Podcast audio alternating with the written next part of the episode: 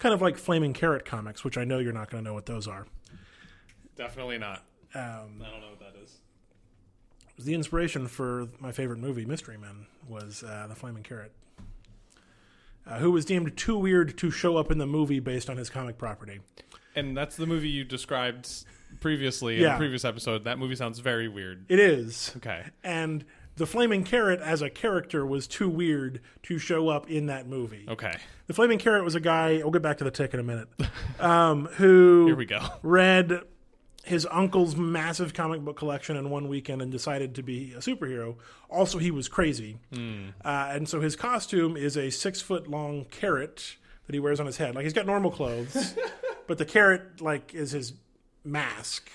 Uh, and it's on fire at the top, hence flaming carrot. Uh, he also wears uh, bright green flippers on his feet in case he has to go swimming. Sure. Yeah. Uh, super is like any of this supposed to make sense? No. Am I missing something? no Okay. like flaming carrot is like dada comics Okay. uh, do you know dadaism Nope. okay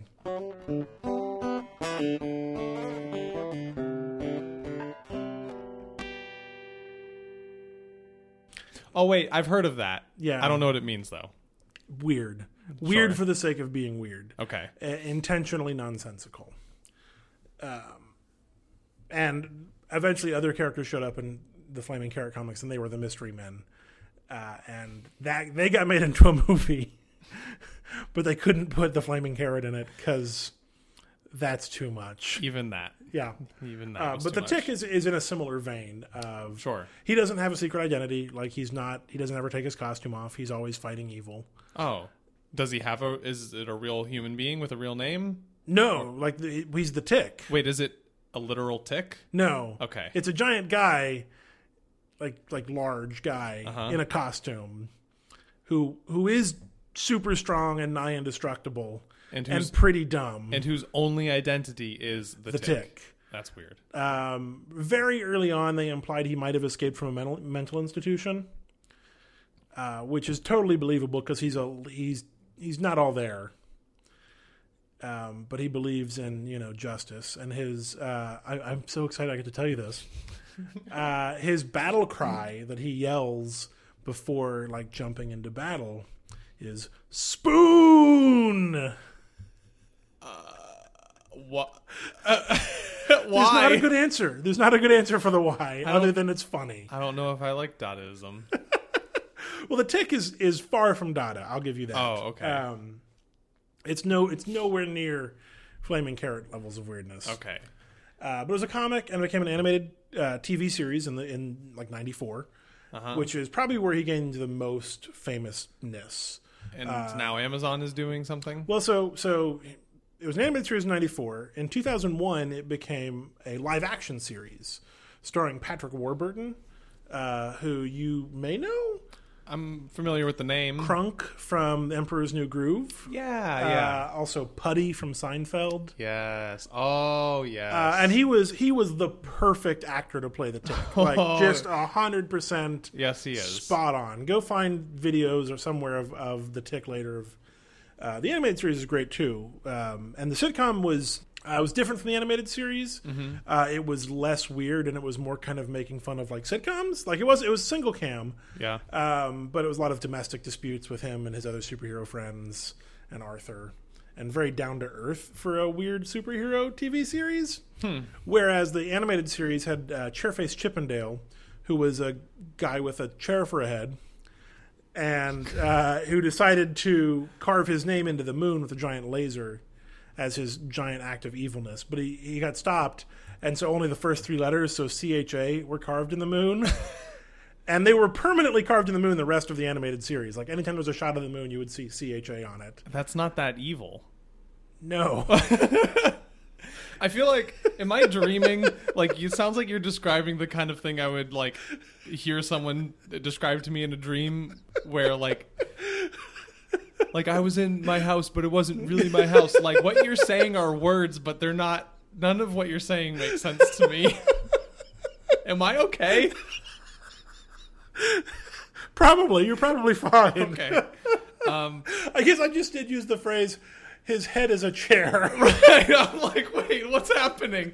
Heads are chairs and that evil doesn't is make sense. carving letters in the moon and flaming carrots. Yeah, I'm, I'm very. None of this makes any sense, which And- is the best. But Amazon Amazon uh, is piloting a new version of the Tick TV series with a different actor in it, not Patrick Warburton. Okay. And it was funny. I watched it today. Oh, it should still be Patrick Warburton. That'd be a good- Well, they really wanted Patrick Warburton, but apparently it didn't happen. He's still an executive producer on the show. Oh, and the guy that got is pretty good. Like Okay. I, I, but it it at this early stage, it feels to me like he's doing a Patrick Warburton impression. Yeah, you kind of have to. So Okay. Well, something smells on fire. time to make a rapist. So it's it's Amazon Yeah, it's on, Doing it. and you can watch it for free. At least the pilot episode. without a Prime subscription. Yeah, although you should probably have a Prime subscription. I do. Yeah. Um, I just feel weird. I've never watched an Amazon television Mm-hmm. offering because I it feels weird to be like I'm gonna go watch Amazon shows. Like Amazon Is that is it weirder than Netflix? Is it weirder than Hulu? it is weirder than Netflix and Hulu because Netflix and Hulu are created for the purpose of viewing and like creating and providing shows to watch. Netflix didn't start out that way. Hulu didn't start out that way. Yeah, they did. They're video distribution okay, okay, companies. yeah, but Netflix started as a DVD by mail company. Right, and Amazon started by selling books, and now they're producing television shows. Okay, It just seems weird. Like I buy my toilet paper on Amazon. sure. Like all I've I ever don't. done. I think Amazon wants you to buy everything on Amazon. I know that's what's weird to me is I want to buy the Amazon-y things from Amazon instead Everything of is Amazon-y. no, but I don't think so. Like toilet paper is Amazon-y, Okay. Right? Do you have a dash button for your toilet paper? No, I also don't believe in dash buttons. I think that's a bad idea. You can uh, tear them apart and do cool Wi-Fi things with them. That does seem neat. Um, also, I don't like they're ugly. Like I don't need I don't need advertising in my home. Well, you don't. You don't put it somewhere visible. You put it like under your toilet, But so you can reach down when you're out of toilet paper and go, "Oh, push that button." it's not that fast, is it? Two days. So Well, I'm not sitting on a toilet waiting for two no, days. but when you put on the you put on the last roll. But you know what I do when I put on the last roll? Actually, when I have like two rolls left, I just go to the Amazon website Yeah. and order more toilet paper. You can set up recurring uh, subscriptions to I, other things as I- well. I do that for for some things as well. yeah, we did that for cat food, and then our cat stopped liking that food. Is that what happened? I saw this. Yeah. I saw this via Instagram. Did your, did your cat just decide it was done? Well, so so we had switched foods because we're, we're trying to get the best food for our cat. Like that's a thing we're trying to be wary of. That's nice. Uh, and so you know stuff with like high protein, uh, not a lot of filler. You know, Mm-hmm. Right. like the, the same way that I don't want to feed me terrible things. I mean, I eat them because they're delicious. but if my cat doesn't have a choice, it's better. And so we'd set up this recurring subscription uh, to a food that she'd eaten before, and we used up the last of a Purina One, which is a, a pretty good yeah. Uh, food that she'd been eating. And so we finished that. Mind you, Amy's out of town when we run out of that. And so I just like, okay, I'll just put in the new food. And I put in the new food, and my cat will not eat it for about two days. Wow. Really? Yeah. And she was getting very unhappy. Like she was biting me. She was very anxious. And I realized it was the food because I, I went in to refill it, and it was all still there. And I'm like, well, maybe, I mean, she's eaten it before. I don't know what the deal is, but, you know, I'll give it one more night because it had been, it had been a day, a night, and a day, basically. Uh huh. I'll give it. So I came home. I'll give it a night, and she kept me up all night. Wow. Um, and like I, I literally poured the dust from the other bag onto the food that she wouldn't eat, and she like ate some of that and then nothing else. Your cat is a snob. Well, it's the weirdest thing. She's eaten this food before, Right. and but she kept me up like a significant portion of the night, and you know just just meowing at me and biting and being very like anxious Yeah, Uh, yeah. and and because she was hungry i get it like i i felt bad and so literally the first thing i did when i woke up was like i'm gonna go to heb i'm gonna buy this stupid cat food that i know she likes because she's eat that's what she was eating yesterday and i go there and they don't have it and we know my cat's a picky eater to begin with Mm-hmm. um, like she won't eat anything with fish in it like that's a she's a weird cat like that she's Okay. a poultry only cat Even what? What about like a tuna fish can? No Really? no Wow. Cats love that stuff. uh, she doesn't like fish That's Like I've opened sardines in front of her, and she's like, "What is this?" What? And I love sardines. Uh, sardines are great. Sardines are great. And she's like, no, thank you. Uh, she's not interested at all. Like she, she'll look at it and go, yeah, no, thanks. Uh, so she, but she doesn't eat fish, but she likes uh, poultry. And Purina One has a chicken and turkey flavor that is what she was eating. Mm-hmm. And I go there and they have everything but chicken and turkey, which I have bought at HEB before. Yep. And I'm like, and it's like 9:30. And I'm like, well, Did you ask an employee? no, Okay. because no, Yeah. Well, yeah, I understand. I just wanted to know. this isn't this isn't a place with like concierge level service. This is HEB. The HEB, you sure? Yeah. I'm sure HEB would tell me otherwise, but and I'm like, well, I pulled my phone. I know there's a Petco like 15 minutes away, and they'll probably have it. They've got everything, right? But it's not. It's Sunday morning, and they don't open till 10, and it's now 9:30. Mm-hmm. And so I drive to HEB. Drive to Petco. T- Drive to Petco, yeah. Already at HEB. Drive to Petco and just sit in the parking lot and wait. And I get bored, and so I start making dumb Instagram videos. Yeah, this was really fun. um, you know, exploring what was happening in my car mm-hmm. and saying things that just came to my mind. and then the store opened, and I found the pet food. and It was on the last aisle. I was starting to panic, but I found it and I bought it. And I put it in my car and I buckled it in because that was funny for Instagram. It was funny. And then I came home and I poured some in my cat's bowl, and she went right to eating it, like she like she was starving because yeah. she was hungry. She and hasn't I get hadn't it. eaten for two days. Yeah. And I felt really bad that I made her not eat for two days. So the interesting part for me was there was like a lot of other people waiting at the Petco at 10 a.m. At 10 a.m., there were like five cars, including mine, of customers. of customers. Well, okay, one of them, as I discovered, was like a vet tech or somebody who Sure, works there. yeah. But the rest of them were all customers. That's weird. And one guy was like carrying his little his little carry dog, whatever kind of dog it is that you carry. A carry dog. That's carry the technical dog. term. Um, and he put it down before they went in, which I thought was funny. Like he carried him to the front door and then put it down so he could walk in on his little leash. That's weird. Yeah. Um, so Amazon making videos, I still think is weird. They've Like, got some they've got some decent shows. and that so that's Yeah. the that's the dissonance for me is apparently some of their shows are amazing. Yeah. Apparently Transparent is the best. I have watched 4 or 5 episodes. Is that the Jeffrey Tambor yeah. one? And it's it's good, but it's the kind of show where you kind of hate everybody on it. Except except for really Jeffrey Tambor's character you don't really hate. It works sometimes. It does, but I get tired of hating people. Right. We've talked. Like if there's one character I hate, it's fine. Right. Orange is the New Black. There's one character I hate, and it's Piper, and she's terrible, and that's fine. She is the main character. And she's terrible. uh, she's a Trojan horse character. That show doesn't have a main character. What does that mean? That means they pretend she's the main character for the first few episodes, so you'll watch the show because it's about a you know cute white lady. And then what the show is really doing is telling multifaceted stories with a massive ensemble cast. Oh, way to make me feel really bad because I watched I watched the first couple episodes of that show and then I was like, you know what? I don't think this is for me. so what you're telling me is, as soon as they started transitioning the show away from being about a white person, I started thinking that it wasn't the show I wanted to watch anymore. Apparently, Cool. I mean, most of the first season definitely centers on her. There's still a lot of like stories about her family outside of it, mm-hmm. and Jason Biggs is on it, and he's the worst Is that her her boyfriend? boyfriend fiance Yeah. thing. Yeah, they finally got rid of him in I think season two or three, and I couldn't have been happier. And not that Jason Biggs is a terrible person, but his, I just hated his character. yeah. It was as one of the recaps I read was just call him uh Larry. so every time he, he sees on screen, you go, uh Larry. Was that the AV Club? That sounds like the AV Club.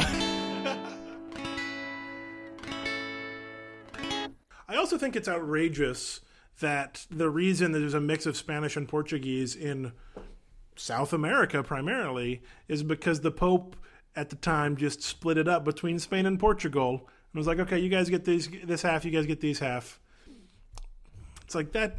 it's like it's like two brothers fighting over Yeah. something, and you're just like, okay, okay, separate, separate, separate. You get this. You, You, get this. Spanish, you get Portugal, you get you get the mix. You know What else is so? Brazil is Portuguese. What else is Portuguese? I don't know, man. I know. I I- know. at one point in time, they split it in half, and that's that's how it works. And by it, I mean the world. Like it was the Pope goes, okay, this half Spanish, this half Portuguese. I don't know more than that. And then everything else was England. Yeah, because they took over. yeah. Um. So did you do anything else fun since we recorded last? Um, what else have I done? I played Twilight Imperium, which is my maybe my favorite board game. Oh, I don't know what that is. Uh, You've well, probably told me. About I probably have, but it's it, I I introduce it to people kind of as like a shock factor. I go, it's a board game takes about eight to twelve hours to play. And Yeah. people are like, "What?" I'm like, "Well, no, it's better than Monopoly."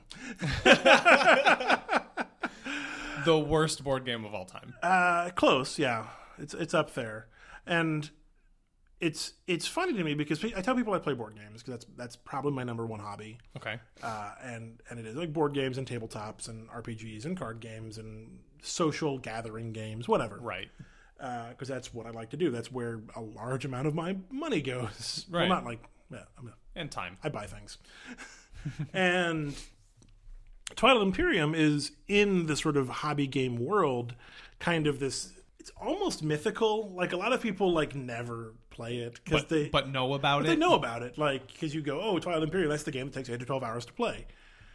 Uh, and so, like, I had a friend who's like, one day I want to play a game of Twilight Imperium and see what it's like. And it's like, and a couple years ago, I found a guy on Craigslist selling it plus the two expansions, which make the game even bigger, on Craigslist for like a hundred bucks, which was Wow. probably half what it would have cost retail. Wow. Yeah. Games are expensive. Games are expensive. Twilight Imperium is especially expensive. Like the base game is a hundred bucks. Standard. Yeah. Wow. Uh, so I got I got that plus two expansions for that cost, which is a good deal. Yeah. I'm like, I've got it, and I got some people together and I played, and I've played it three times now, like since I've owned it. Mm-hmm. Uh, and it takes, you know, the shortest game I played was six hours, and that was four people. It's Uh, like a day. You, yeah, Like it's yeah. You set aside your day for it, and that's really what it is. Um, and what's fascinating to me though is it is, it's a good game.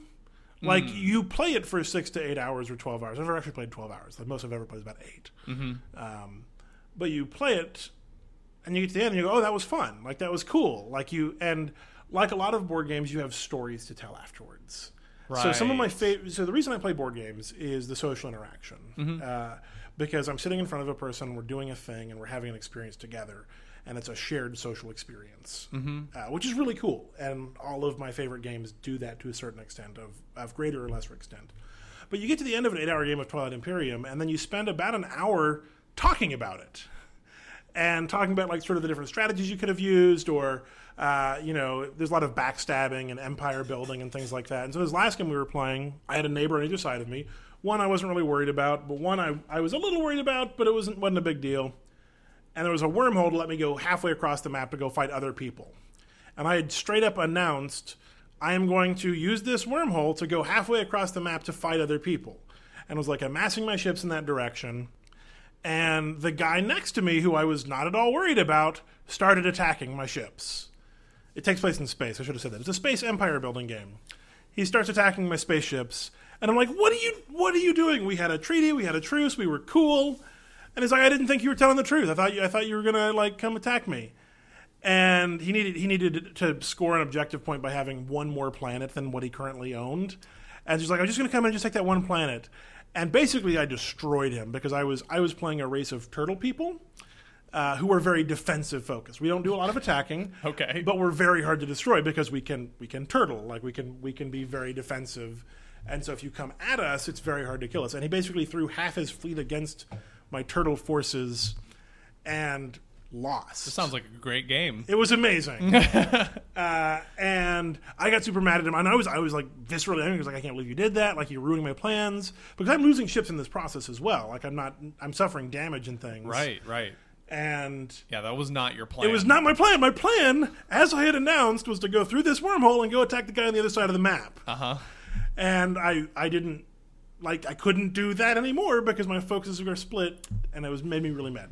But I played that over the course of an entire Saturday last week, mm-hmm. uh, and it was like an amazing, fun experience. And we're like, okay, when are we going to do this again? Like we get to the, we get to the end, and that's the sign of any great like tabletop or board game is like you go, okay, when are we going to do that again? Like that was great. Especially for one that can be so long and so exhausting. Yeah. Well, the thing is, like, when you're in it, it doesn't feel like a long time is happening between. You're, you're constantly engaged. Uh, Right. So anytime somebody else does a thing, or you know, does you almost have a chance to react, and so you're constantly engaged in what is everybody else doing? How do I want to respond? And so you're you're engaged the entire time. Uh huh. Unlike Monopoly, where if it's not your turn, there's nothing you can do. And so that's that's like a minor problem with Monopoly. My primary problem with Monopoly is it's a game that rewards like evil and cruel behavior. Like you Yeah. win by being a horrible person. You, you know, the original game it was stolen from was a uh, uh, first of all, it was called the Landlord's Game. So the the original game that there was a game called the Landlord's Game that Milton Bradley ripped off and made into Monopoly, uh-huh. and and which is legal. You can't copyright game mechanics or patent game mechanics in a lot of cases. It's weird, but they ripped it off. But it was a it was a satire of capitalism. A satire of it. Yeah. Wow. It was about like how capitalism is terrible and landlords are bad and renting things is bad. Well, it's a bad satire because you win by being cruelly good at capitalism. It's also but it's also a terrible game. right. It's just a bad game. it's a bad mechanics-wise. game mechanics wise. And I think if you're playing Monopoly as a satire, the fact that it's boring and long and painful works. Yeah, that works really works. well. Right. Um, I once played a game. This was, I'm going to say 2008 because it was not long after President Obama got elected. Mm-hmm. Um, and this was in my, my college apartment, and somebody somebody brought out Monopoly. I, I did not have the, the passion for board games that I do at the time, but I, I did enjoy good board games. I played Settlers of Catan. Mm-hmm. That was a, a real gateway game for me, and it is for a lot of people Yeah. because it's it's a it's a really good game that I don't really want to play anymore. I'm not like I'm not big into board Yeah. games, but Settlers is one of the games that like I've played numerous times and really enjoy. Yeah. But it, it hasn't like gotten me into No, it. and that's okay. Um, but like I do friends who would have settlers parties where they would have three games of settlers going on at once in their house, Oh yeah. uh, which is really cool. And I don't love settlers anymore, like because there's so many other games that I'm like, oh, this is so much better, this is so cooler, this is differently. Right. Um, but I love settlers for what it did, which is introduce me to board games. But somebody brought a Monopoly in my apartment, and I didn't want to play Monopoly, and so I decided to play again. This is you know 2008, 2009, so probably, probably 2009 because Obama had been elected at this point in time. Um, and I decided to play Bailout Monopoly. What describe, please? I made it up on the spot based on the current economic times that were going oh, on in 2008. Yeah. in 2008, 2009. And so I just took over the bank and started giving out money to anybody who I wanted. and one of my roommates who took Monopoly very seriously, and first of all, don't take Monopoly serious. It's it's not a serious not thing. possible. Um, got really mad at me because I was just giving money to people, and everyone was like, "Yeah, we're doing bailout Monopoly now." And so it's like, "Oh, I can't pay my rent now. You can. Here's here's a thousand dollars." So further lengthening the experience of Right. Monopoly. Because the only way to make Monopoly work is to rigidly stick to the rules. Like you Yeah. do not get to borrow money from people. You do not get to borrow money from the bank. Like if you run out of money, you're out of money and you're out. Yeah. Like yeah. like that's the only hope you can have for making Monopoly Yeah. with it. Um, I played.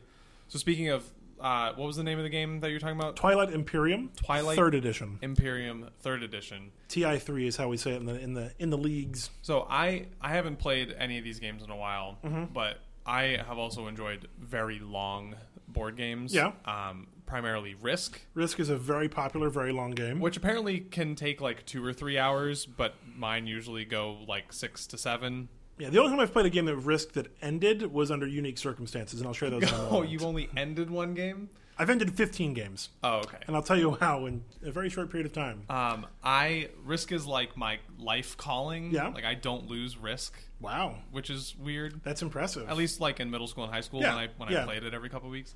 Um, but uh, it's to me it's so much fun, and Mm-hmm.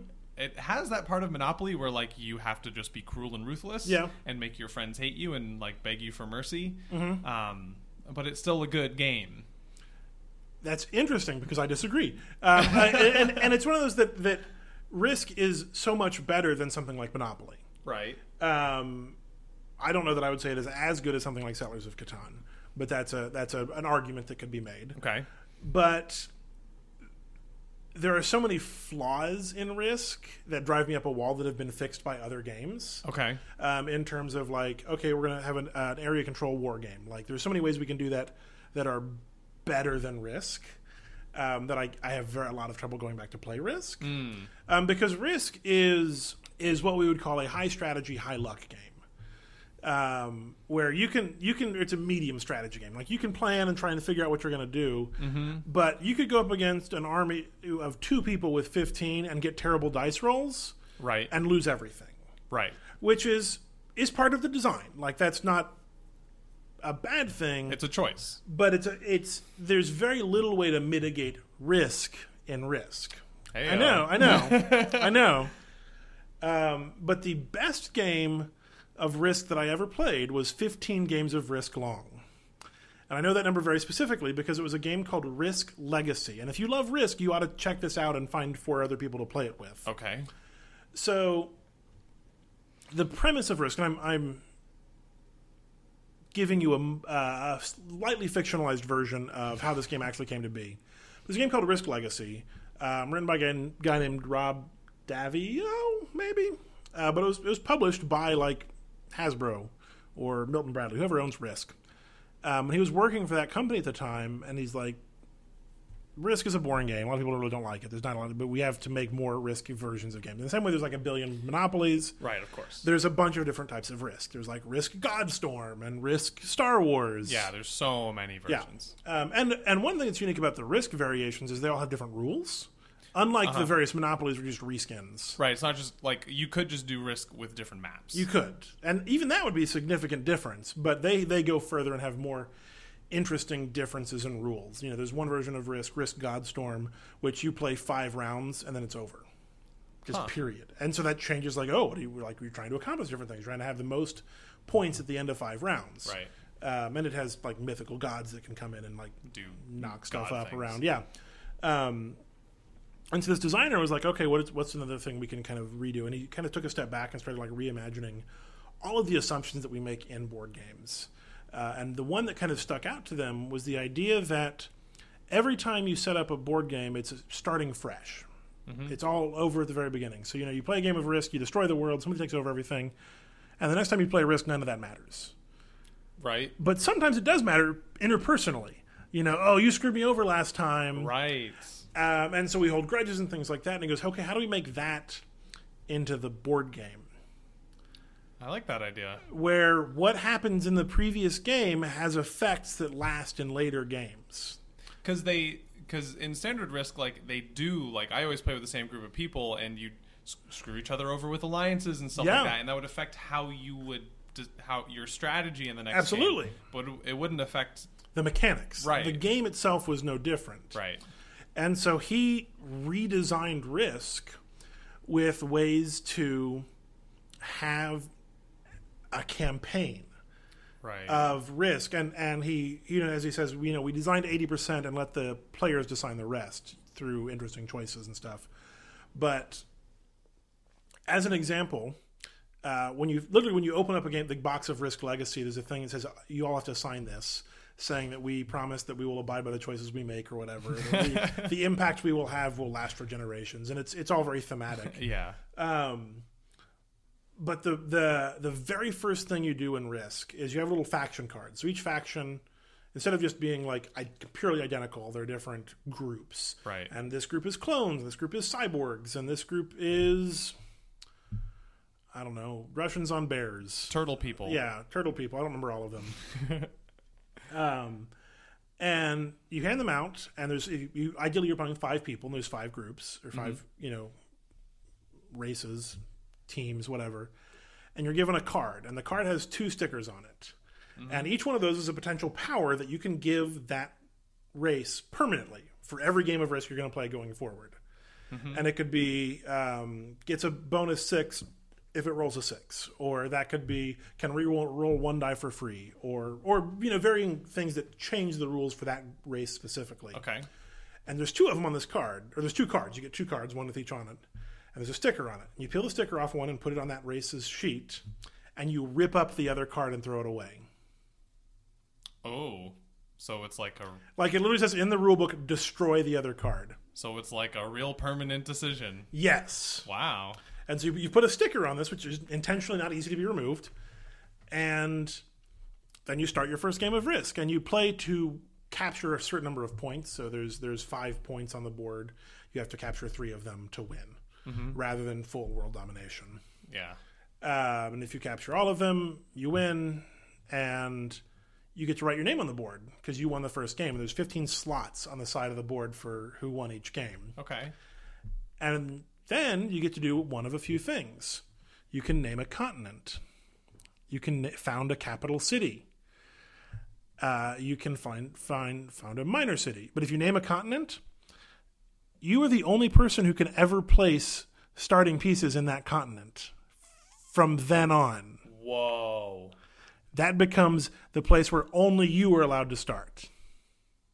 Is this and is this on the You are writing on the board with a marker. is this played on the standard risk map? Uh, it is played on something very similar to the standard risk map. Because holy crap, North America. Well, it's not. It's not. Uh, it's. Get that. I don't think it was continent. Sorry. Um, it's location. So like Madagascar or North America. Oh, America. just but, one region. But one region. But you can name a continent. But you can found a capital city. You can give a continent a permanent plus one bonus. So if the continent bonus for Australia becomes three instead of four, Yeah. instead of two, you can give a continent a permanent minus one bonus. Oh. Um, so, like these sorts of things. You also get handed out scar cards, um, which are something bad happened in this location. It's a permanent change, and it's a sticker, and you can put it on, and it could be a bunker. So that means all of your defensive die rolls are plus one, or it could be toxic waste, which means you lose one guy from this room, from this space every turn. And so you're making these permanent changes to the board that last from game to game. Here's where it gets better. Inside the box are four sealed containers and four sealed envelopes that say open when. Oh my god. This is serious. And so one of them could be open when three missiles are used simultaneously. When you win, you get a missile on every subsequent turn or every subsequent game. For every game you've won, you get a missile. Uh-huh. You can throw a missile at a, at, during an attack, and it's an automatic, unchangeable six. So it's an automatic win for mm-hmm. that particular die. And so if three missiles are used in one battle, open this card or open this envelope. Or when such and such happens, open this. And you open it up, and there's things in there. They could be cards or pieces or something that permanently changes the game Wow. From then on. And that's and you can only open an envelope once. Yeah. That's gonna happen once in the lifetime of you. yeah, and so the game is designed to last 15 games. that's weird because then when you've played all fifteen, you're like done with Mm-hmm. that thing you bought. Yeah. I mean, you can play additional games of Risk, but they're no longer going to change or have an impact on it. Yeah. But also look at this. So the game costs 60 bucks. People spend 15 on a bucks on a box of pizza and throw away the box. Right. Like, it's a yeah. very good value. Yeah, it's an it, it was an amazing experience. I'm so glad I did it. Lots of people though hate that cuz whatever. Feels wrong. Um, but it's it like that's why the very first thing you do in the game is rip up a card, is to make a decision like, are you ready to do this? Yeah. Yeah. Are you ready to make an unchangeable decision? It's the same kind of idea where people like people complain about a video game that they paid money for. It's like, oh, it's only like a three-hour video game. Like, I need a sixty-hour Yeah. first person. Like, come on. Like, you paid ten bucks for a video game and it's three hours long. Yeah. Like, you're getting a good value. It's out of that. fine. It's okay. and you know you can decide the value yourself. Um, but that I've played a campaign of Risk Legacy, and it was great. All fifteen. All 15, and I won. I had the most wins at the end of the game. At game. the end? Yeah, Nice. I won the first two, and then I didn't win any more, and then I won the last two. Wow. I remember a very specific moment in my childhood, pre uh, adolescence, I guess. Um, my friend and I were hanging out, and he lived like two miles from some grocery store. Yeah, And it was the summer, and we were bored, and we were just thinking of something to do. We were like, you know, it'd be great if we were just hanging out eating raw cookie dough right now.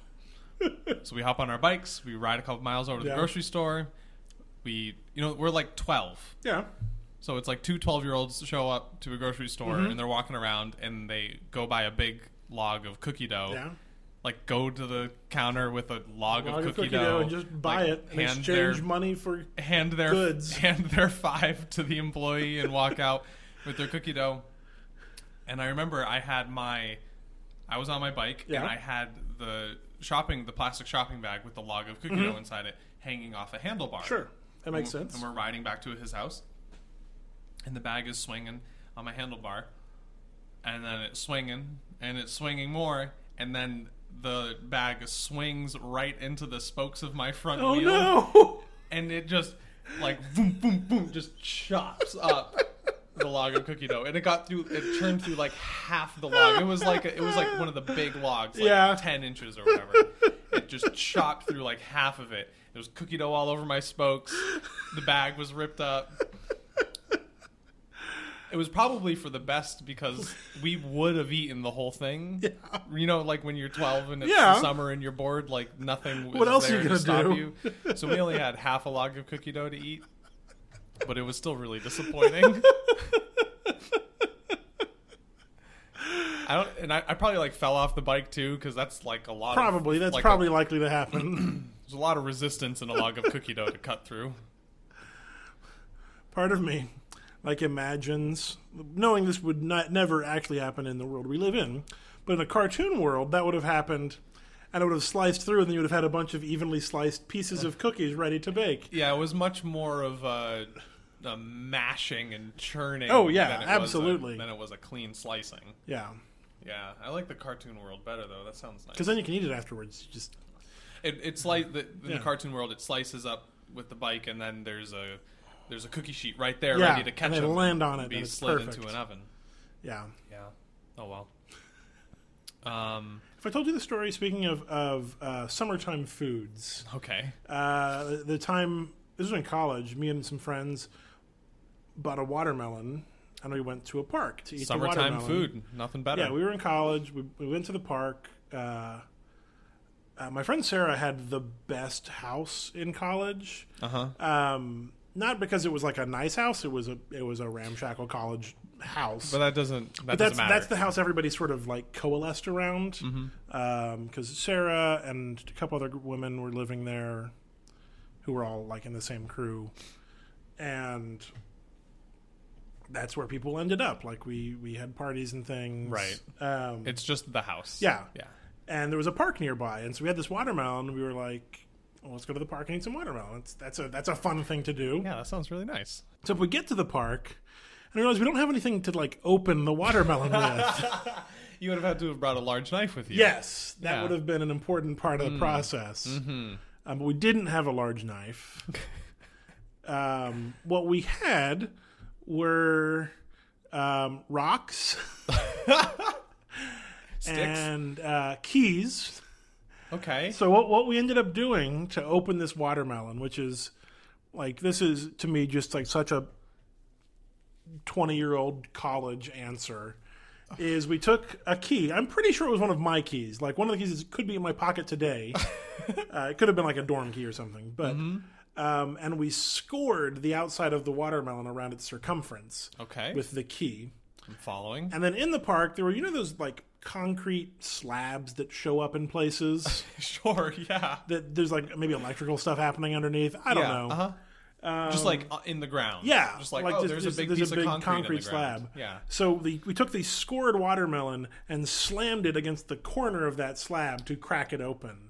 Did it work? Uh, yeah, for the most part, it did. Actually, we ate watermelon. It was pretty good. Yeah, you got watermelon. it was super messy. Yeah. uh, but a lot of fun. That sound honestly, that sounds like the most college summery way to eat watermelon. It a was a watermelon. great like. Like we were laughing, it was an amazing experience. Like Yeah. it was just like because we could have walked to the ten minutes back to our house to get a knife, but no. No, you gotta get that watermelon Yeah. open. That sounds fun. I emphasize there was also no alcohol involved at all in this process. Oh, really? Yeah. Uh, because one of the weird things about this Sarah's house is nobody drank there. Oh, Um, that's unusual for college. it is. It was on. I had a weird friend group in college. now, mind you, my roommates and I would get together and drink in our apartment and like you know get blitzed at night and you Right. know on a Saturday night or whatever. Um, and that house would as well, but it was a very intentionally like gendered divide. So like the women of that house, if it was just the three of them or four of them, would like every now and then decide like, oh, we're gonna go buy some alcohol and get drunk. Keystone. Now usually it was liquor. Oh, okay. Yeah, That was just my. they didn't do a lot of beer. That was my go-to college They would make alcohol. they would make like cocktails. Oh, okay. Um, I didn't drink a lot of beer in college. Like I, I did some, but it was mostly liquor. In uh, in college, cocktail meant you Yeah. Drank three quarters of a Coke bottle, and then you poured whatever bottle of liquor happened to Into the be lying around. into whatever was there. And then you could walk around with it and go from party to no, party. we would. I mean, I drank a lot of gin and tonics. Mm-hmm. Um, mind you, I also didn't drink before I was of legal age in college because I'm that kind of a goody two shoes. Ever?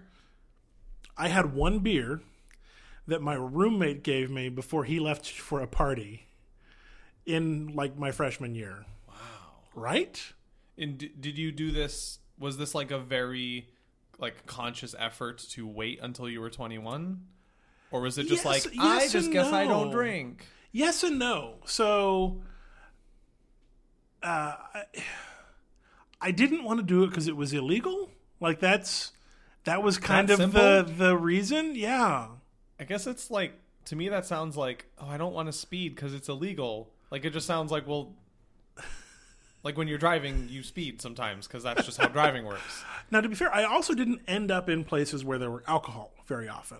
Uh huh. I went to two parties that had alcohol at them before I was of drinking age. And that's how it worked for me, especially in like high school. A lot of my, Yeah. a lot of like people my age were going to parties and drinking, and I just wasn't there yeah. for whatever reason. yeah. Like where the alcohol was, Jesse wasn't. Yeah. And that's just I would get invited worked. to those parties, but I also didn't want to go to them for Yeah, I didn't like- want to go either. I Like I didn't really want to go to a party full of drunk people. but I certainly like had some alcohol Yeah. before I was 21. And, and in college, like, I had been drunk a couple of times, but Nah, I'd never been drunk before I was 21. wow, Yeah. that's interesting. Now, once I was 21, I went pretty like I was dedicated. Because that's when, after you turn 21, that's what life is. Yeah. Life is being drunk as much as you can. yeah, a little bit. Uh, and hi, mom. but we would do things like, um, I mean, we would. My roommates and I would would drive out of city limits to the liquor store Mm-hmm. because this was in Lubbock and you could not buy alcohol Uh huh. inside city limits. Oh, right. You've mentioned this. That's Yeah. a weird thing I didn't know. it was super weird. And you get your shopping cart and you'd fill it up with enough alcohol to sustain you for a little while Right. because you didn't want to have to go regularly. Right. And we would usually like pick a night and say, okay, we're going to drink tonight. Like we mm, didn't we mm. didn't have alcohol around the apartment very much. We would like make a beer run or make a you know liquor run to go out and get a bunch of beer and then drink it all in the next day. Right. Like that was very intentional. Mm-hmm. Uh, eventually, we would have like because I, I got way into gin and tonics because they're delicious I like a gin and tonic, and I still love them. yeah, it's a good drink. Um, my mother-in-law was in town and she bought me a bottle of Bombay Sapphire gin while she was here, and I was very excited. And we drank gin and tonics. She also likes drinking gin and tonics, so that's like a thing we've connected on. Very good. Um, so like I was very excited with that. I don't I don't buy good gin for myself. right. That's the thing. Like, al- like yeah. Alcohol is expensive. Yes. So for me, like I drink alcohol when you bring it over and we record podcasts. Yeah. Or like if I happen to be out at a place that serves alcohol, like Mm-hmm. I might get a drink. Yeah. Um, but if I'm gonna drink, it's because there was like a decision and planning and a specific purchase for it. yes. You know what I mean? I don't just have alcohol. Yeah, that's That- exactly how we were in college. Um, Right. And now, to be fair, we would get blitzed. Like we would, You would do it. but we we were we were very we were very like smart about it. If that makes sense, like we would plan ahead. Uh-huh. We would you know make sure we had no plans for the next day. We wouldn't do it in weeknights. Mm-hmm. Uh, we all do it in our apartment. Uh, we would make sure that nobody was driving. If anybody had anybody over, they knew they were staying the night. Like there was not any. Like we were, Right. we were as smart as we could possibly be for drunk twenty-one-year-olds. That is exceptional. That's very like I've I have never kids. driven drunk, um, Yeah. And I'm proud of that. I also have That's to say, my very mom listens to this podcast. uh, I do like to share the story where uh, she she is psychic, and uh, this in a lot of ways she's psychic, Mm-hmm. but occasionally.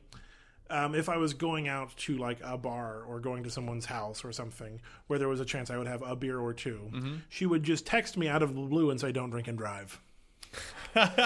oh, like she didn't know. You No, she didn't know I was doing this. She would just text me. And wow, Yeah, do you th- is your mom spying on you? Probably. I mean, that's that's off. Like my, the whole my whole life, my mother's been like psychic in air quotes. Um, for vi- by various reasons, that people tell her things, and she's the best at googling. Like I've never seen a woman Google better than her. That's If that's there's a, information on the internet, she can find it. that's a valuable skill. Yeah, I'm sure she's looked up you. I'm not even. Gonna lie. and you're hard to find on the internet. I do not have quite a presence at Yeah. all. Um, that's I'm interested. Alcohol is fascinating to me. Sure. like alcohol culture and the way people treat it. Like I'm always interested in hearing people talk about about this. For me, my alcohol experience, there's like a clear divide. Yeah. Like I didn't really drink in high school. Like I might have had like a beer after prom. Yeah. You know what I mean? I know there was definitely alcohol available at the party I went to after prom, Yeah. but I don't. Like I'm honestly not even sure if I did. I'm going to tell you my after prom story here in a minute. Um, I'm sure it was like playing board games. And, No, there was a lot of beer and and people in their 40s. okay. Um, We'll get okay. there. Okay. okay. Um, but I, like, I went to college and I just totally committed to the like college life is about being drunk all the time. Yeah. Like you get wasted with your friends and you go to parties and blah blah blah. Mm-hmm. Except it was definitely in the really weird. Like I couldn't mentally buy in. Yeah. I was very much like pretending. Okay. Like like, but really giving it the effort to Yeah. be like everyone's This is hav- what I'm supposed to be doing. everyone's having fun. Like I'm I'm having fun, right? Like, Right. I'm supposed to be having fun. Why why am I not having fun? Yeah. Uh, but still getting drunk in the process. Yeah. So I remember like doing that a couple times for like two semesters or whatever. And like really stupid things happened. Like I was really really wasted one time and just found myself in the middle of a brawl. I think like people were punching each other all around me. And I was like, Everyone around you was punching each other. I was like, wait, stop. Like, why are we doing it? And then the next thing I remember, I was like pushed or thrown into a shrub. And then I remember my group of friends somehow recoalesced and we were like, okay, like the night's done. We yeah. were We've, in, we've we had were a, we've had a brawl. we were in a brawl and we're gonna go home. And then I remember walking back through the campus to my dorm and I was like, why does my back hurt? It's like, what's wrong with my back? What's going on? Can someone look at my back? so like I'm super drunk and Yeah. so I just like take I'm taking my clothes off. Yeah. Like I take my shirt off. yeah. I and someone's like, dude, like you're bleeding a lot. and the the shrub that I was pushed into had like gashed my back open. Oh, wow. Like from top to bottom. I had this just huge cut, like all the way down That's my back. crazy. And I was like, wow, this is a problem. like I didn't really know what was going on, and I just ended up with like a significant wound. Like I, my life should not be resulting in things No. like this. It shouldn't. And then uh, it, it's a longer story, but after I turned 21, my friends did the like, let's take you out and get you drunk thing, Mm-hmm. Yeah. and it ended up with me having a lot of alcohol and Yeah. throwing up in a bar and all that nonsense. I had one beer on my 21st birthday. That's what I should have done. Um, instead, I had There's a picture of it too, because my mom's a scrapbooker. so I had a picture. There's a, there's a there's a staged picture of the waitress checking my ID.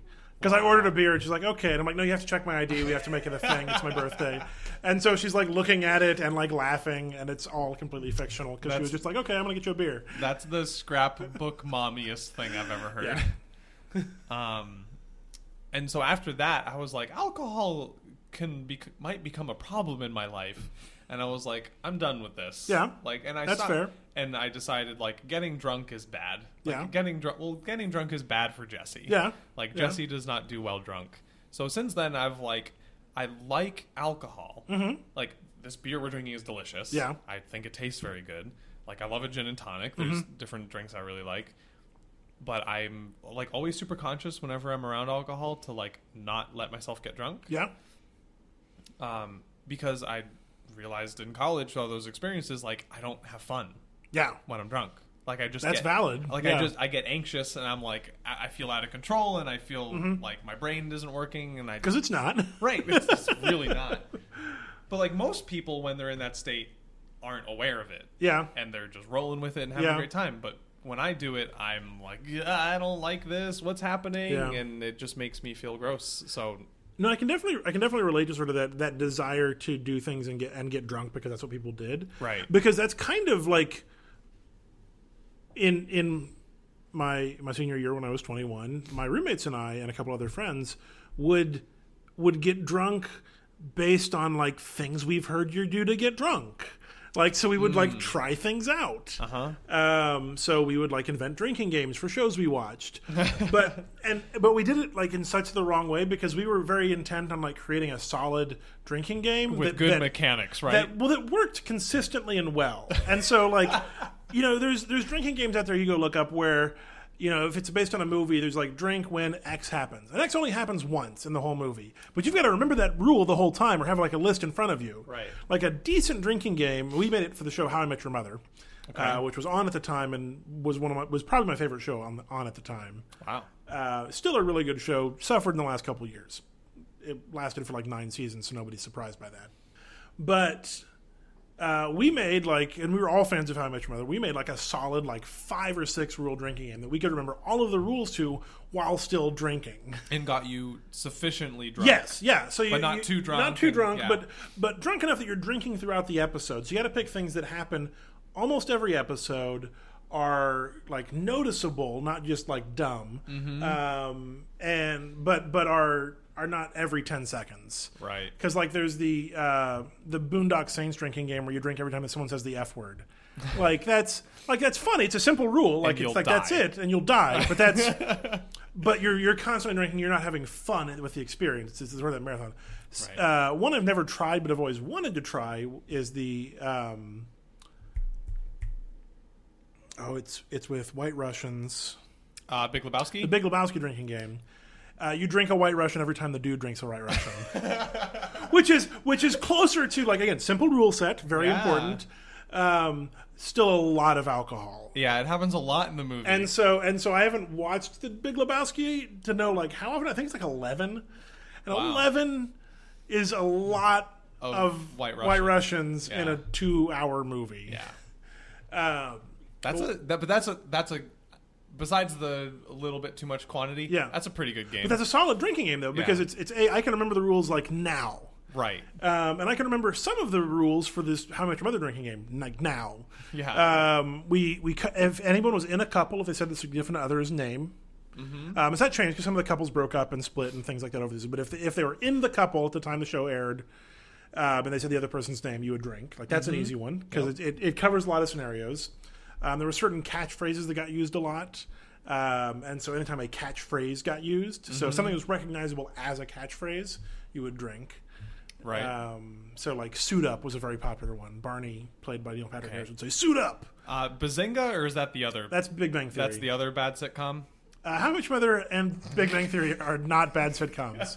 um, I understand the argument being made for why people don't like Big Bang Theory. They're wrong. I understand it. How Much Mother is actually a great sitcom. I, have never really seen. It. I know. They just you're com- just pushing my buttons. they just completely don't appeal to me.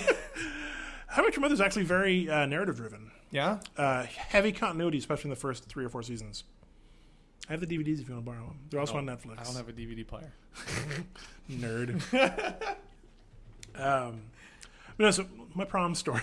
Oh, wait. Can I tell you about? Let me tell you about the drinking game that almost Oh yeah. killed me. Oh, I have another drinking game too. But yeah, so then we'll go back to proms. Tell Okay, yours. so uh, backstory: uh, I worked at the student center in, at my college. Is that like a student union, like place where people go hang out? Yeah, it was the the, the large building. Okay, with yeah. all the student focused places. Food court and the like. Yeah. Um, and it, one of the rooms in it was a big event room. Okay. And it had a massive drop down screen and a like really high quality projector. And I bet you played some cool movies there. So well, after the student center closed at midnight, Yeah. me and the crew sometimes would set up uh, our massive sound system, like 18 inch subwoofers, like huge, like full concert size, Yeah. like PA system. We would set that all up. We'd hook up a Blu-ray player and we'd watch a movie. That sounds amazing. And it was just like you know five or six of us, Yeah. right? It was like the closing crew for Yeah. the building. And we stayed up to like two or three watching a movie. And a couple of these times we did movie in a 40. Okay. Um, and Forties. I know, I know. This is, was a really bad idea. my my drinking game also involves forties. So uh, Um, so I think the first time the first time we did this, we watched Jurassic Park, okay. which was like the best movie to watch like this Yeah. because I never saw Jurassic Park in a theater. Oh yeah. I was a little too young. Um, a great experience. so this was like as close as I could get, Yeah. right? Like massive screen, huge speakers, Yeah. Blu-ray, like really intense. Um, but another time, and I regret this movie choice um, for whoever picked it. But we watched Transformers. Okay. The the Michael Bay, the first one. Yep. Okay. Not the nineteen beloved nineteen eighty something. I haven't seen that whatever one ever, so I don't know if it's any good. Um, we watch Transformers, and so when we do movie in a forty, everyone picks their own rule, Okay. right? So like, you know, you pick you pick every time a Transformer Transformer transforms, transforms. right? Um, the rule I picked uh, unfortunately, was every time there's a helicopter shot, like a shot from, From a a, helicopter. helicopter? And I picked that because I was like, Transformers probably has a bunch of helicopter shots. Like that's a good one. like they're all helicopter shots. I got through a 40 in like 30 minutes and like started working on my second one and I was like I have to I have to I'm out like I can't do this and so I just tried to tried to Yeah, come down for the rest of the Transformers movie and watching Transformers while you're pretty drunk. while you're pretty drunk is not that enjoyable. It's not that enjoyable sober, but no, uh, yeah, it's not. Um, but yeah, don't don't watch Transformers. yeah. Don't choose uh, helicopter shot as your drinking game rule if you are watching it. That's up there with choosing any time uh, Shia LaBeouf says no. Uh, so, so my drinking game also involves a forty. Okay. Uh, so we we again in our intrepid like exploration of drinking games and like how these things work, uh, we had uh, discovered the game Edward Forty Hands. Yes, where you like You duct tape a forty in each hand. We we're not that intense. Um, well, we wanted to try it. Like this is a thing. Like forties are cheap. You can get two for five bucks. yeah, you can. I have duct tape. Um, but because we're such planners, we had a designated sober guy. So there were two or three of us who had who had 40s duct tape to our hands. Right. We were also, I'm sure, at the time playing the How Much of a Drinking game uh, with duct 40s duct tape. And the the traditional un- understanding of Edward 40 hands, you have to drink them quickly so that you don't have to pee because right. you can't because you have Well, the sober person could help. well, so the way the sober person Says helped, in horror. yes, but the way the sober person helped is we were all wearing sweatpants, oh my. and he would put the caps back on the on the 40s for us.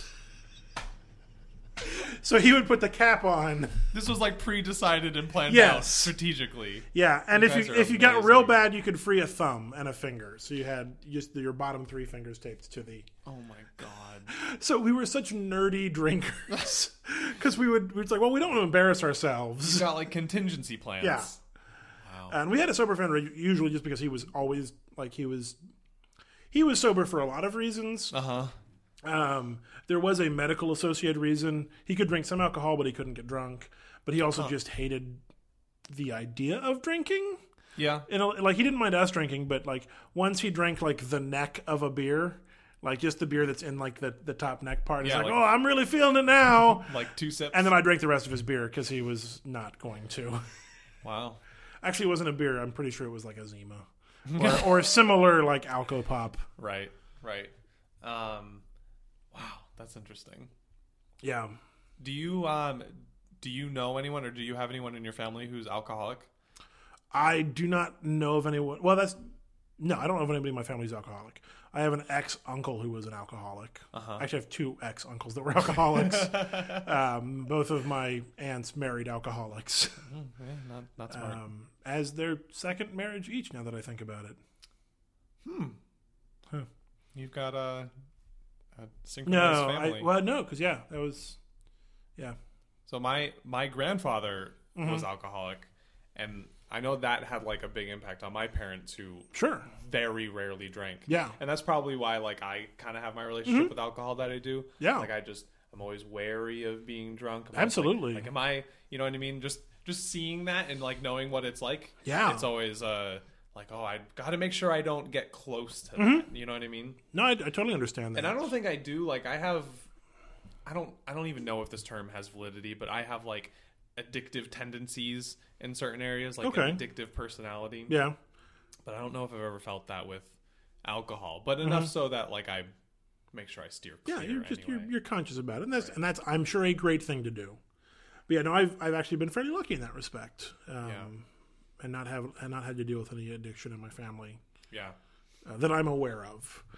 Yeah. Who knows? Yeah, I mean, there's you know it's entirely possible someone's you know hiding an opioid addiction that I don't know about.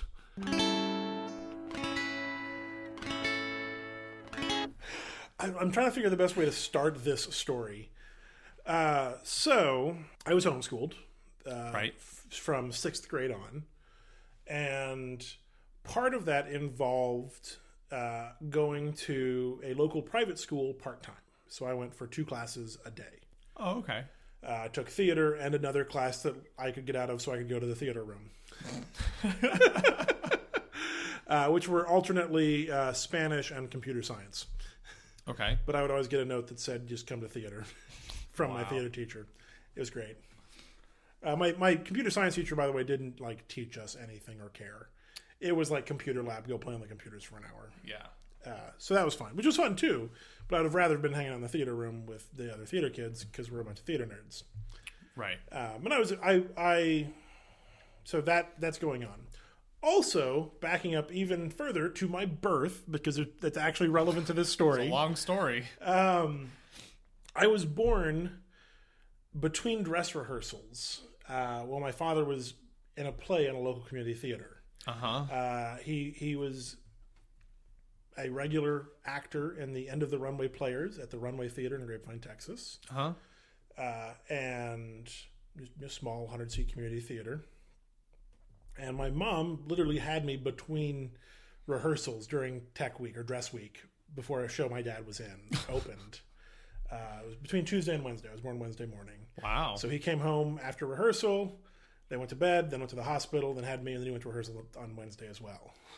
like he didn't miss one. That's dedication. Yeah, um, and I love that story, and that's that was like I always told that story when I was baby. Like, how'd you get into theater? It's like, well, I was kind of born into it, Almost literally. almost literally. Yeah. Um, when I told that story, my dad was was still involved in community theater. Uh, I mean, still is. He was in a play just a couple uh, last Christmas. He was in a play in the same theater. That's awesome. Yeah. Wow. The same theater. Yeah, and I grew up in and around this theater because my dad would do stuff regularly. Um, You know, I was when I had chicken pox, I couldn't go to school, so I went to the theater and painted sets. Oh my god. like when I was like five or six. Like that's like I grew up in this theater. I was running lights when I was thirteen. Um, I actually directed a show there um, when I was a freshman in college. Uh huh. Um, so I'd, I'd been involved in this theater throughout my entire life. This sounds like your version of church in my life. Uh, a little bit. I mean, I was also going to church throughout this whole time, so Yeah. that's that's related. But Uh, but what yeah. was more important? Which did I enjoy going to more? Theater. um, which was more important to like my immortal soul? Eh, probably church. probably. But no, so uh, I I grew up in this theater, and uh, around this time, so I would have been I was a junior because I didn't go to prom as a senior. I went as a junior. I also went as a freshman, but that's another story. Okay.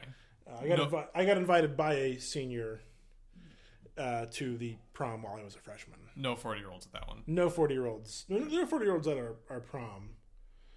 Um,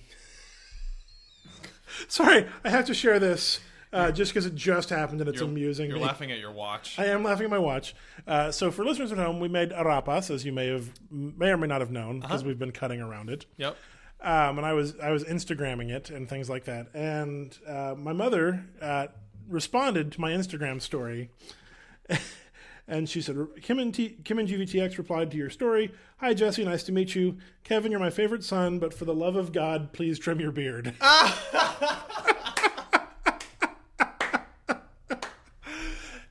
I probably should trim it out. Like I need, to, I need to get cleaned up. Like I'm, I'm going to keep it long because I like having it long right now. Uh huh. But I, I, it could use some, some, It's a little cleaning. a little, yeah. You can go to the barber and get it, you know, trimmed up. Yeah. Thanks, Kevin's mom. Hi, mom. Uh, I think your mom is the most frequent air quotes guest on our podcast. Oh, that's true of like all of my podcasts. Because she's the only person I know who's listening to every single one I make, which helps. I love moms. Yeah. That's what they're good for. So, okay, so I grew up in this theater. Um, I was also homeschooled, and I was going to a private school part time, Right. uh, which I did for three years. So, freshman, sophomore, and junior year, I went to that school part time uh, for theater, and then also another class, I guess. Mm-hmm. And uh, I'd been invited to the prom as a freshman and went, and it was it was a friends thing. It wasn't like a date, Mm-hmm. but it was kind of a neat thing, and I was very excited about it. Yeah. Fast forward three years, and I'm a junior, and prom's coming around, and like it's a junior senior prom, so like I have the option to like go to this prom at this Yeah. uh, private school I was attending part time. I'm like, I'm going to do that. I'm like, I should ask someone out. Mm-hmm. And so it just so happened that there was another person who was roughly my age, I think he was a year or two younger than me, uh, who also was growing up in the Runway Theater with me. Nice. Um, she hadn't been there as she hadn't been there since birth, but uh, her family had been involved. Her mom uh, made a lot of costumes. Her dad built sets, uh, and she was also homeschooled. And so, like, we had like all of these connection points. It was kind of cool. Yeah, that's awesome. Um, and I'd, I'd, I'd been crushing on her. And so I'm like, you know what? I'm going to ask her to prom. And I did. And we went to prom. Um, but our parents, so despite all of this, our, our parents, her parents in particular, were very protective. And they did not really want us going to any after prom parties uh, because that's a, you know, bad things That's happen. where the devil gets That's you. that's where bad things happen. and so we're discussing this, of course, at the theater, like in rehearsals for something or around rehearsals for something that we were all working on. And someone has the bright idea. Someone's like, you know, I never went to a prom after party. Someone being one of like the cast members or crew members who are all adults Okay. was like, I've never been to a you know a prom after party or never went to prom after party, never went to prom or whatever. And so they had the brilliant idea of, well, let's throw a after party for Kevin and his date. Oh no. And basically, her parents would only let us go to that party. Like we couldn't go anywhere else after prom. And her parents were there. I think my parents, were. my dad was there. I'm pretty sure, as well as like the cast and crew of this play we were working on. Wait, were there other high schoolers? So I brought along my friend and his date, and it was just the four of us. Oh no. And so we went to this this after party. It was at the theater, like just on the stage, um, uh, which had been cleared out because it was between sets or something. Uh huh. And it was an unofficial like runway theater event. Like we didn't sell tickets or tell people we were doing it. But the runway also has large amounts of alcohol there uh, Okay. because they sell. They don't sell beer because it's illegal to sell beer without a license. They have beer and wine, which are available to patrons if they would like some. Interesting. Um, they Okay. can't sell it because that's illegal, Right. Okay. uh, but it's there. Uh, they also sell like concessions like cokes and candy and popcorn. Yeah. Um, but there's lots of alcohol there. Um, and the general rule of thumb is like if you're working on a show or you're staying late or something, you want to go grab a beer, you know, drop a buck in the in the fridge, and we'll call it fair. Uh huh. Because it's a it's that kind of a community theater where there's like this general like trust of like we know who these people are, we're gonna you know take care of each other. Right. No one's gonna take advantage of Yeah. that situation. And if they do, they're dumb, and we won't let them come back. Right. uh, and so we go to this prom after party, which has been going on since about the time our prom started. So you show up and there's and they're already, already like having a grand old time. They're wearing their their cheesy '80s prom dresses that they went to the thrift store to buy. They've been playing prom games oh, that they made up, um, and we like. I knew all of these people, so they weren't strangers. They were like second family. Right. But it was also a really weird experience Because that's not like that sounds like fun. It Yeah, actually does. it was. Like you're going to an adult party where your parents are yeah, and a bunch of like your like adult family friends. yeah, But that's not what's supposed to happen after prom. yeah. Like after prom you're supposed to go hang out with just people your age and do stuff you're not supposed to do. Yeah. Well, the only caveat I had um, that that we were able to negotiate, I guess, was um, I felt I was of the opinion, and I still think this is true, that prom should end at like 5 a.m. at an IHOP. Gross. Like that should be the finale. Uh And so, just the four of us, not the rest of the prom party, um, went at the end of this prom party at like 3 or 4 a.m. to the local IHOP and had breakfast. And then we took our dates home and went to bed. And not like we took our dates home and then left them and then went to bed. At, left them at their homes, went to our homes, and then everybody went to sleep in their own beds. in their own beds. I don't know if I can make this any more clear. Uh, um but in, of course, full like regalia, prom regalia. Oh, of, yeah, like fancy all- you know, tuxes and things like that. And this is this is um, my fun, my favorite anecdote from this experience was at IHOP at like 4 a.m., 5 a.m. uh-huh. Um, I go to the bathroom and I'm washing my hands and I look up and I look at myself in the mirror and my bow tie is on the side of my neck, like it's just migrated around, Oh, okay. which is is fine. I kind of straighten it and I go, hey, like why didn't anybody tell me my bow tie was like that? And they go, oh, yeah, that was like a Kevin thing. It's been like that for hours.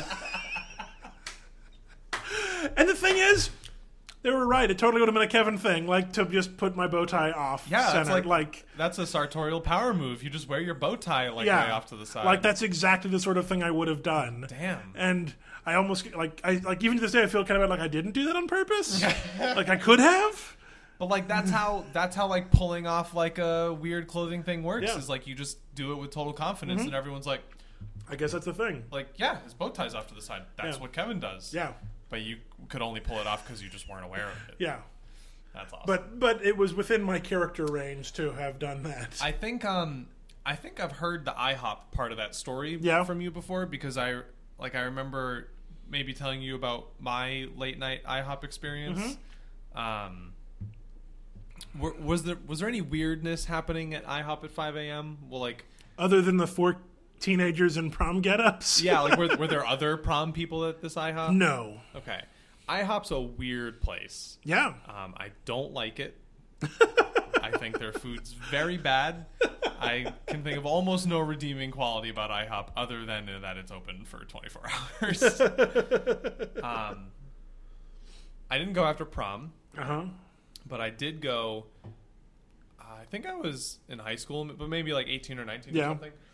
A group of my friends and I, we went to see a movie. I forget which one at midnight. Yeah. And so we get out of the movie at like in my head, I'm pretending it was snakes on a plane. It wasn't Snakes on a Plane. Oh, okay. It might have been one of the Batman movies or something, like one of the Nolan Oh, Batmans. okay. Um, we get out 2.30, 3 Yeah. o'clock or so. Yeah. And for some reason, we're not immediately ready to just, like, go home and go to bed. Because you're teenagers. Yeah, we're teenagers. we want to keep hanging out. Yeah. And there's an IHOP down the street from the theater, and we're like, well, let's just, like, go to the IHOP. Yeah, that's Like, what you do. It's open. Let's just go hang Yeah. out.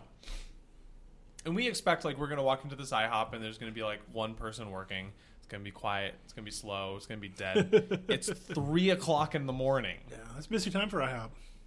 Apparently, the place was not packed, but like I would not have been surprised if it was that busy at like ten o'clock in the morning. like it was normal. Like yeah. there was it was just people everywhere. Yeah. tables moderately filled.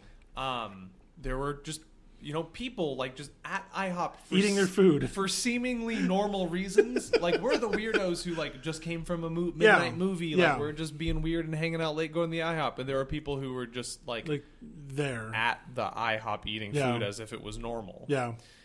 including a three generation. I remember you telling me this story. yeah. like we're sitting down and of course like we're like we're being loud and weird and goofy Yeah. because we're dumb teenagers Yeah. who don't respect other people Yeah.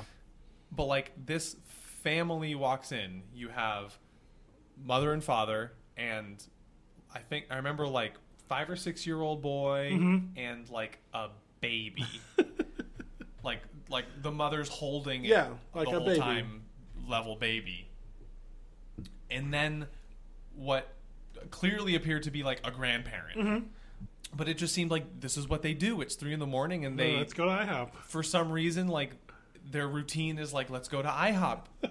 like maybe one of them just got out Yeah. of like gets out of work late and they all go get dinner at IHOP at 3 a.m. Like. I, I can't understand what's happening. Yeah. Why is there like a three generation family all going to IHOP at 3 a.m. as if it was the most normal Yeah. thing in the world?